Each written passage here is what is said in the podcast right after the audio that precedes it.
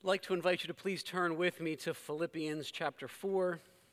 And as you do that, I just want to add one announcement to what Leo shared. It's a personal announcement, and, uh, but it affects you as a church, and that is that um, I have an upcoming sabbatical uh, that actually begins tomorrow, that will be a six week sabbatical that's given to each of the pastors every seven years. And uh, I am so looking forward to this time. But wanted you to know that uh, as you do not see me around the next six weeks, it's not because I don't love you anymore.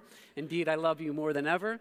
Uh, but I will be uh, getting some study in and also experiencing some refreshment and rest with my family. So please pray for that time over uh, the remainder of this month and then most of next month as well is the time that I'll be gone. Uh, next week, Nick Kidwell is going to be here with us. Very excited about that.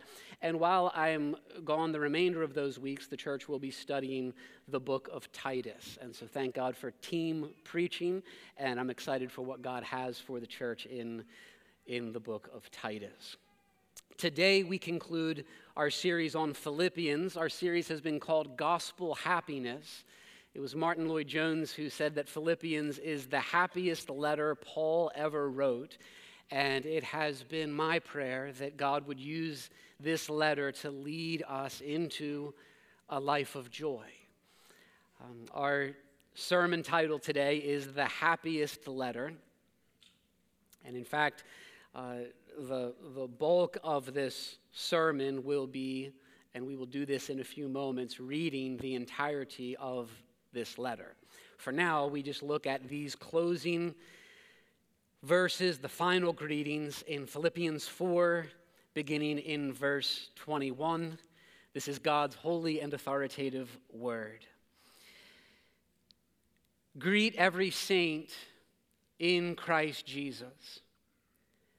The brothers who are with me greet you. All the saints greet you, especially those of Caesar's household. The grace of the Lord Jesus Christ be with your spirit. May God bless the preaching of his word. On April 5th, 1943, the 37 year old German pastor Dietrich Bonhoeffer was arrested and imprisoned for his resistance to Hitler and the Nazi regime in Germany. Two years later, just a few weeks from the end of World War II, he was in a concentration camp facing a death sentence.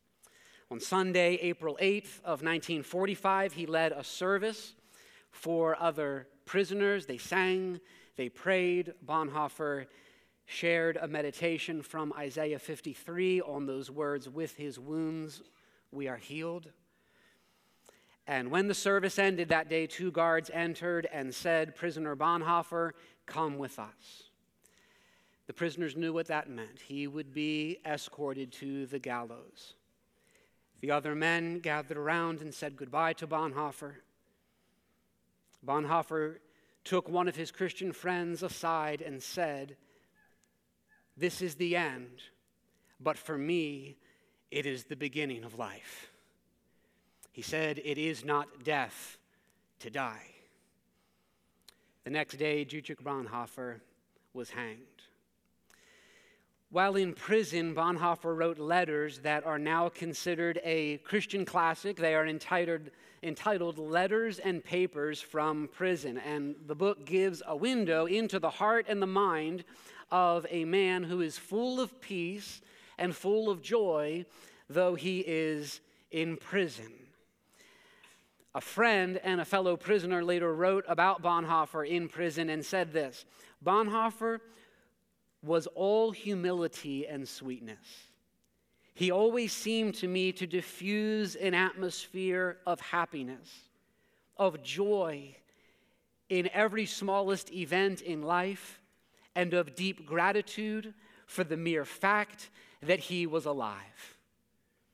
That friend and prisoner went on to say, He was one of the very few men that I have ever met to whom God was real and close.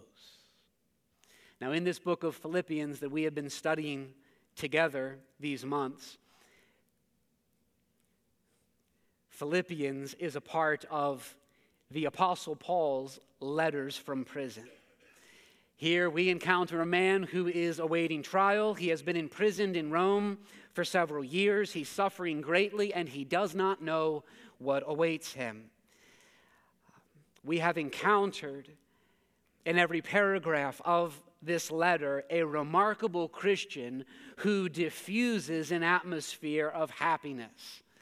Gospel happiness marks the life of this man. And just as Bonhoeffer's conduct and outlook was life changing for those who observed him, God's desire is that Paul's example in this happy little book, given to us by God authoritatively in his word, that this book would be life changing for us today.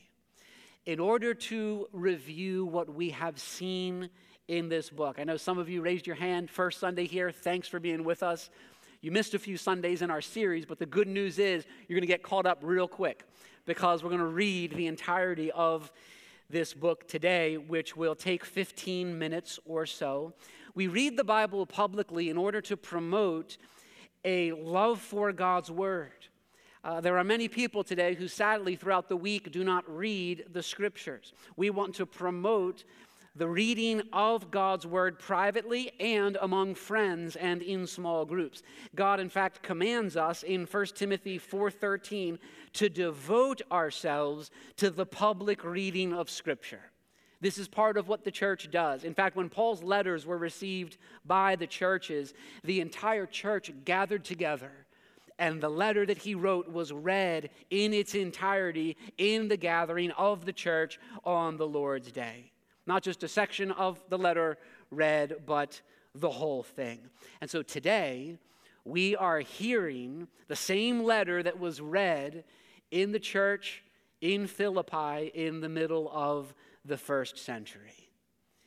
And as this word is read, I have prayed and even ask God now and invite you to pray as well that God's word would go deep into our hearts and that it would bear lasting fruit in our lives. There is nothing like the power of the Word of God to convict of sin, to strengthen us, to comfort us in the midst of suffering, and to envision us to live for Christ.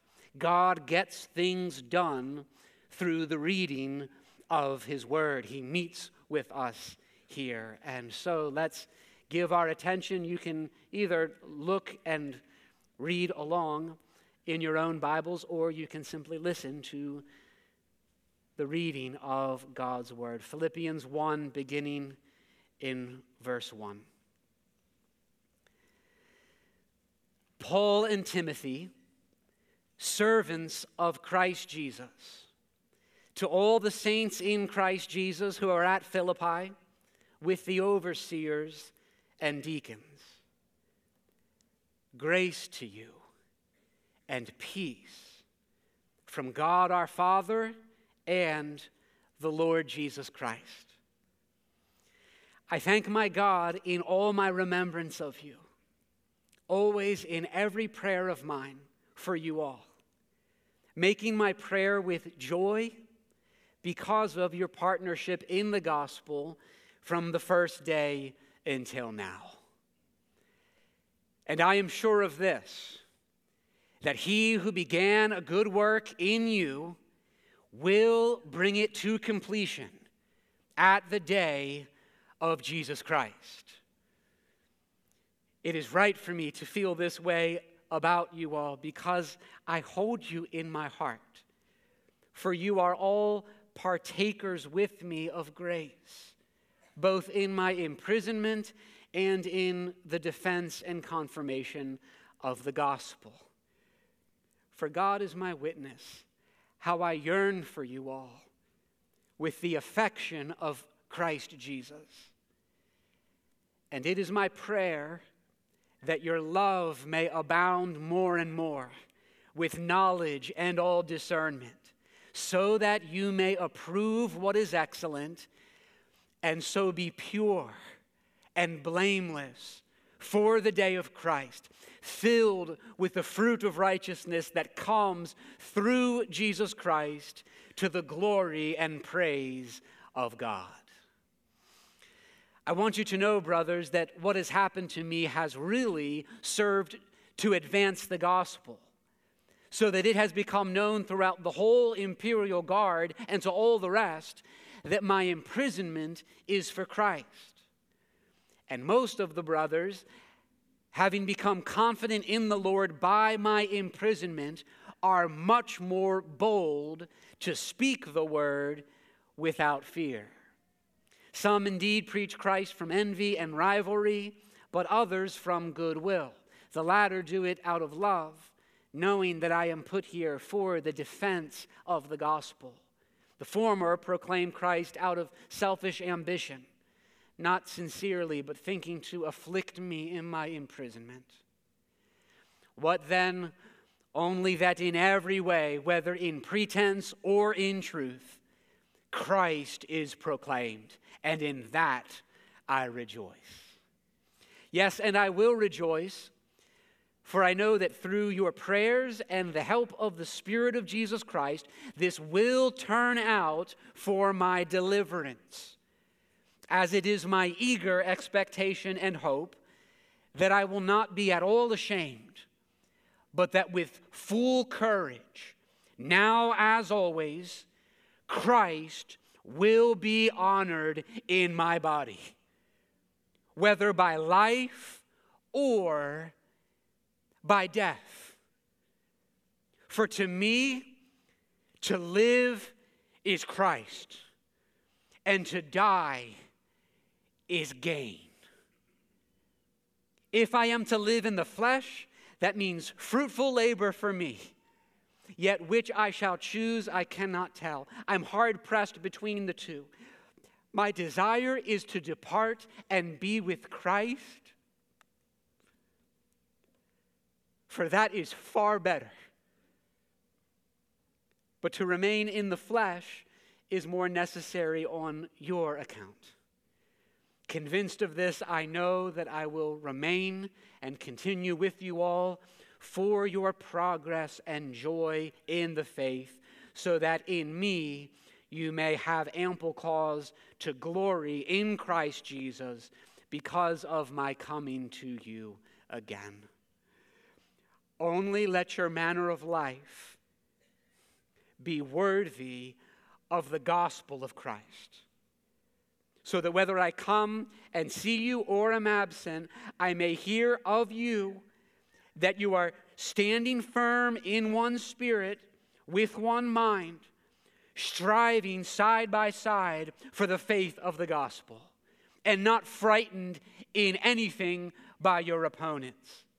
This is a clear sign to them of their destruction, but of your salvation, and that from God for it has been granted, gifted, graced.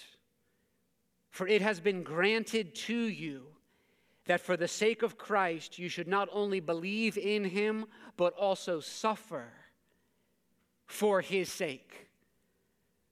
Engaged in the same conflict that you saw I had and now hear that I still have. So, if there is any encouragement in Christ, any comfort from love, any participation in the Spirit, any affection and sympathy, complete my joy by being of the same mind, having the same love, being in full accord and of one mind. Do nothing from selfish ambition or vain conceit, but in humility count others more significant than yourselves. Let each of you look not only to his own interests, but also to the interests of others. Have this mind among yourselves, which is yours in Christ Jesus, who, though he was in the form of God, did not count equality with God a thing to be grasped, but emptied himself by taking the form of a servant and being born in the likeness of men, and being found in human form, he humbled himself by becoming obedient to the point of death, even death on a cross. Therefore, God has highly exalted him and bestowed on him the name that is above every name, so that at the name of Jesus, every knee should bow in heaven and on earth and under the earth, and every tongue confess that Jesus Christ is Lord to the glory of God the Father.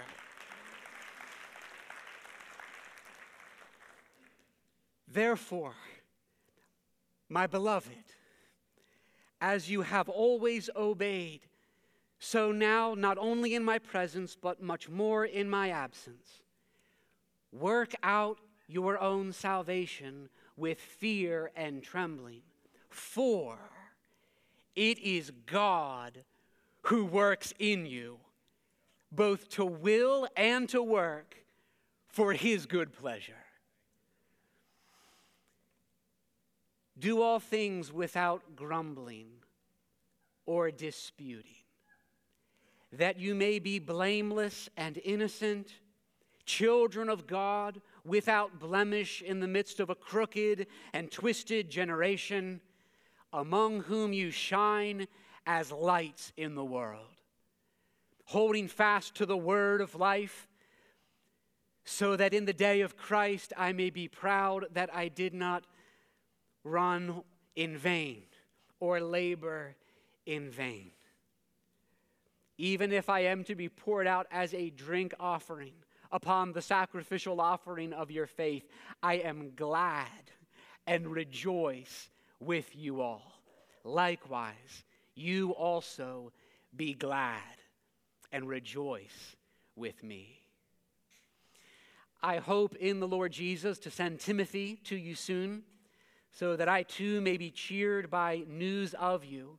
For I have no one like him who will be genuinely concerned for your welfare. For they all seek their own interests, not those of Jesus Christ. But you know Timothy's proven worth, how as a son with a father he has served with me in the gospel. I hope, therefore, to send him just as soon as I see how it will go with me and I trust in the Lord that shortly I myself will come also. I have thought it necessary to send to you Epaphroditus, my brother and fellow worker and fellow soldier, and your messenger and minister to my need. For he has been longing for you all and has been distressed because you heard that he was ill. Indeed, he was ill, near to death.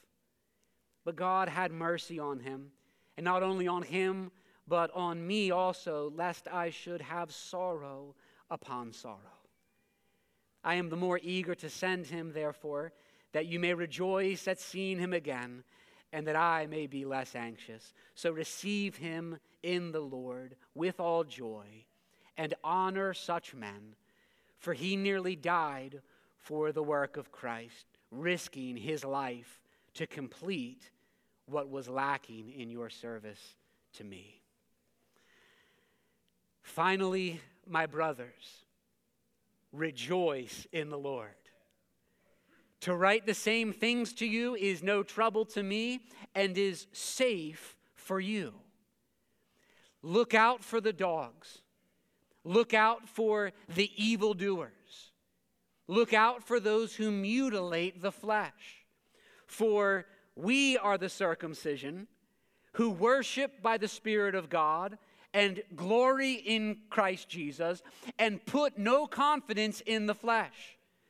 Though I myself have reason for confidence in the flesh also. If anyone else thinks he has reason for confidence in the flesh, I have more.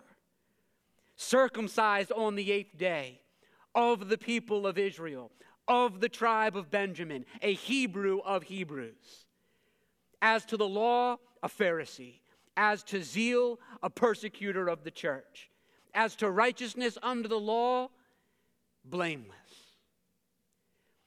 But whatever gain I had, I counted as loss for the sake of Christ.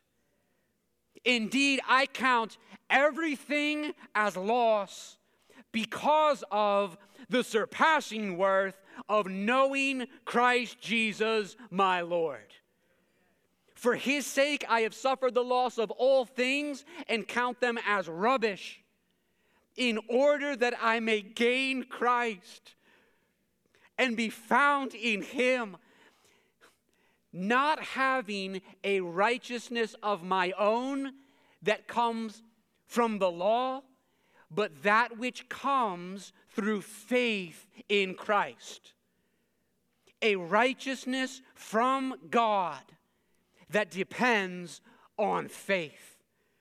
That I may know him and the power of his resurrection and may share in his sufferings, becoming like him in his death, that by any means possible I may attain the resurrection from the dead. Not that I have already obtained this or am already perfect, but I press on to make it my own. Because Christ Jesus has made me his own. Brothers, I do not consider that I have made it my own, but one thing I do forgetting what lies behind and straining forward to what lies ahead, I press on toward the goal for the upward, for the prize of the upward call of God in Christ Jesus. Let those of us who are mature think this way. And if in anything you think otherwise, God will reveal that also to you. Only let us hold true to what we have attained. Brothers, join in imitating me and keep your eyes on those who walk according to the example you have in us. For many, of whom I have often told you, and now tell you even with tears, many walk as enemies of the cross of Christ. Their end is destruction, their God is their belly, and they glory in their shame with minds set on earthly things. But our citizenship is in heaven. And from it, we await a Savior, the Lord Jesus Christ who will transform our lowly body to be like his glorious body by the power that enables him even to subject all things to himself. Therefore, my brothers, whom I love and long for, my joy and crown, stand firm thus in the Lord my beloved. I entreat Euodia and I entreat Syntyche to agree in the Lord. Yes, I ask you also, true companion, help these women who have labored side by side with me in the gospel, together with Clement and the rest of my fellow workers, whose names are in the book of life. Rejoice in the Lord always. Again, I will say, rejoice. Let your reasonableness be known to everyone. The Lord is at hand.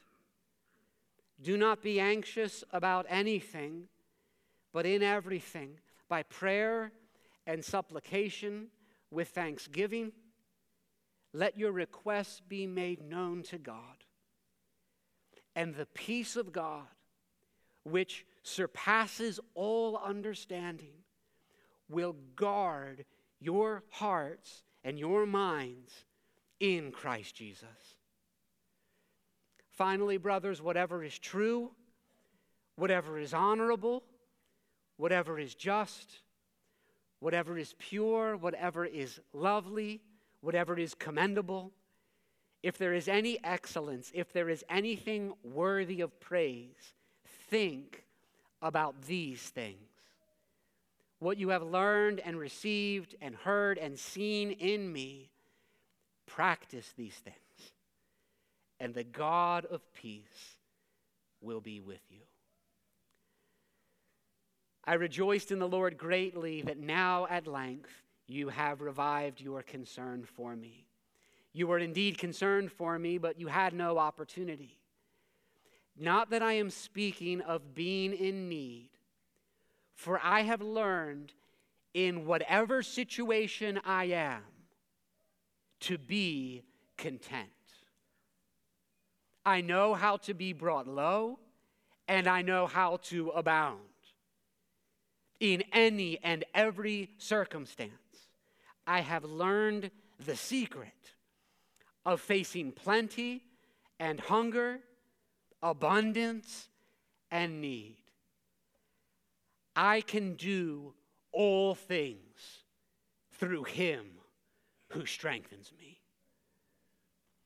Yet it was kind of you to share my trouble and you Philippians yourselves know that in the beginning of the gospel, when I left Macedonia, no church entered into partnership with me in giving and receiving, except you only. Even in Thessalonica, you sent me help for my needs once and again. Not that I seek the gift, but I seek the fruit that increases to your credit. I have received full payment and more. I am well supplied having received from Epaphroditus the gifts you sent, a fragrant offering, a sacrifice acceptable and pleasing to God. And my God will supply every need of yours according to his riches in glory in Christ Jesus. To our God and Father be glory forever and ever. Amen. Greet every saint in Christ Jesus. The brothers who are with me greet you. All the saints greet you, especially those of Caesar's household. The grace of the Lord Jesus Christ be with your spirit. Three pieces of counsel from Philippians as we close this series. I'll be quick, I promise.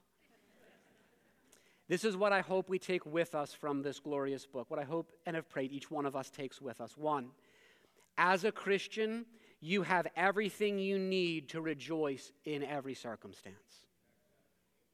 As a Christian, you have everything you need to rejoice in every circumstance. We've seen Paul's joy throughout. He, he prays with joy. He rejoices that Christ is proclaimed. He looks at his present and his future with joy. And then there are repeated commands for us to follow his example and commands for us to rejoice in the Lord. And Christian, just here's what I want to say. And I know that for some these are days of joy, for some these are days of sorrow and hardship and loss.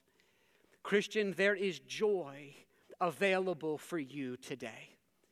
There is gladness, there is contentment, there is peace. How is that possible? Because in Christ, all the most important things cannot be taken from us. Because in Christ, we know that God will most certainly complete what He began. The God of peace is with you, and He is at work even in suffering, even in loss, even when we don't understand and know what He is doing. He is working in your life, and you can trust Him and rejoice in the Lord. Linda Redrup is a friend of mine, dear member of the church, a friend of ours. Linda lost her husband while we were preaching through the book of Philippians. And this thought occurred to me, and I saw Linda walking in this morning, and she shared a prophetic word. Linda is to me a living picture of what we have from Paul in the book of Philippians. This remarkable faith, this remarkable joy and contentment that we see in Paul's life, I see that very thing in my sister's life, in Linda's life. And she, she is filled with the Spirit. And she sent an email to me with some encouragements and some truths, and she sent a quote by Elisabeth Elliot, where Elisabeth Elliot said this She said, We need to take in both hands whatever God has given and then humbly and defiantly say, This is part of the story. This is part of the story of the love of God for me. Whatever God sends, you take it in your hands and you say that. That's where peace is found. And God wants us to be a church full of Linda Redrups who experience this rejoicing and contentment in every circumstance, present and future. You say, I don't know hardship now, it's coming. And part of what God's doing in Philippians is preparing us for suffering, preparing us for hardship, preparing us to rejoice in the Lord in every circumstance. Two, second lesson we learn from Philippians make Christ your treasure and make knowing Him your greatest aim in life and death. There is one worth living for. And I know today some of you are not trusting in him and are not living for him. But the book of Philippians lays claim to every one of us to make Christ our treasure, to make knowing him the great aim of your life. This book is glorious because it's full of a glorious Savior. It is full of Christ from start to finish. We are the recipients of the affection of Christ, chapter 1, verse 8. To live is Christ, and to die is gain. How is that possible? Because to be with Christ is far better than all the treasures of this world. He surpasses them all. This Savior is the one who humbled himself by becoming obedient even to the point of death, even death on a cross. Chapter 2, verse 8. He is the one who rose from the grave and has been given the name above every name. One day you will bow, whether today or someday in the future. The Christian is the one who glories in Christ. We count everything as loss for the sake of Christ. And our one great desire is the surpassing worth of knowing Christ Jesus our Lord. He is the Savior who will return from heaven. He is the object of our joy. He is the source of all grace. We learn this from Philippians, from the Word of God. Nothing compares with Jesus Christ. He is a glorious Savior. I remember being so affected as a freshman in college, walking around Kutztown University. That's where I went to college and God had done something. It's when God first gave me a real passion for Christ. And I just remember my heart burning within me and my eyes filling with tears as I sang, Knowing you, Jesus, knowing you, there is no greater thing. All I once held dear and built my life upon, all that this world reveres and wars to own, all I once thought gain, I've counted loss. It is spent, it is worthless now compared to this knowing you, knowing Jesus. The Christian counts everything as loss compared to the joy, the value of knowing this Savior. Make Christ your treasure, make Christ your passion, make Christ the goal of all of life. Third, value partnership in the gospel for the sake of the advance of the gospel. So, if you want to summarize Philippians, let me say that again value partnership in the gospel for the sake of the advance of the gospel. These are the, it's why we've called this gospel happiness, but there's one theme here that I want to call attention to. You see throughout the book of Philippians, a lot of gospel. Go through and look where does gospel, where does Lord or Jesus or Christ appear? It's all over. The good news, gospel. Also go through, look for joy, look for rejoicing. You see that language repeated throughout. But there's one other concept that is a major one in Philippians, and it's the book, and it's the, the word partnership and the concept of partnership. Now, it's lost a bit in the English translations, but wherever you see uh, partnership or share in or participate or partakers, that is uh, the word in the original koinonia. Koinonia uh, fellowship, participation, partnership. And Paul wrote this letter to celebrate the way that this church looks beyond themselves the way that they partner in the gospel, the way that they release extra local workers, their generosity, their heart for the mission, their love for Him. It's partnership in the gospel.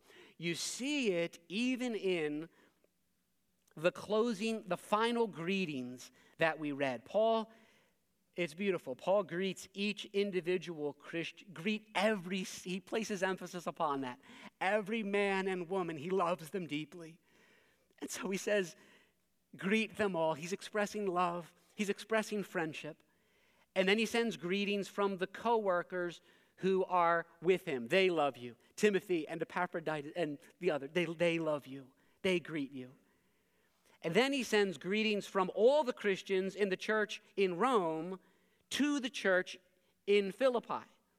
When he says all the saints greet you. So it's all the saints in one church greeting all the saints in another church. There's a few things we see here. Walter Hansen summarizes them both. He says, Paul never lives in isolation, is one point. Even as a prisoner in chains, he lives in community. And then he says this regarding this exchange of greetings. And this is this partnership theme. Hansen says Paul builds bridges between communities of faith. He works to build an association of churches related to one another as God's people.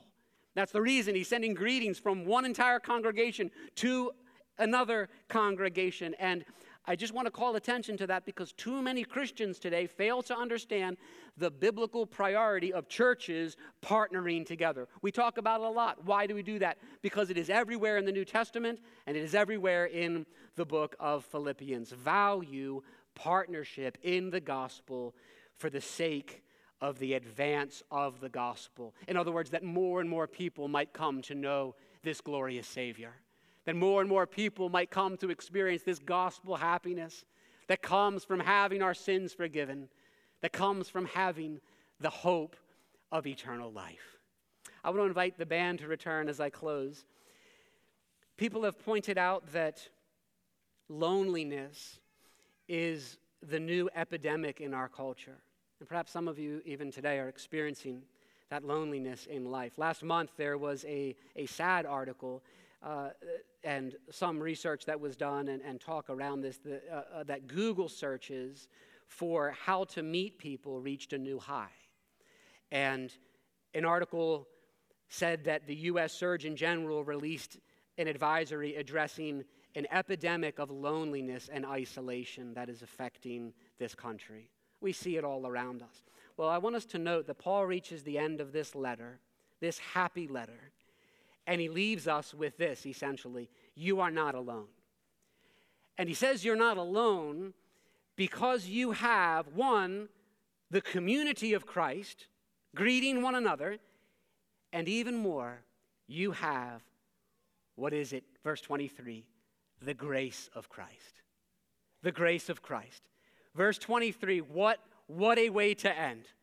The grace of the Lord Jesus Christ be with your spirit. So, every Christian, take this confidence Christ is with you. His grace is with you. The grace of the Lord Jesus Christ be with your spirit. In other words, leave Philippians with this idea, not something that you're supposed to go do, but something or someone who is with you, empowering you to do everything that He has called you to do. You read a book like this, you say, How do I become this kind of Christian? How do we as a church become this kind of church? The grace of the Lord Jesus Christ. That's how. The grace of the Lord Jesus Christ is what started a work in you and will bring it to completion.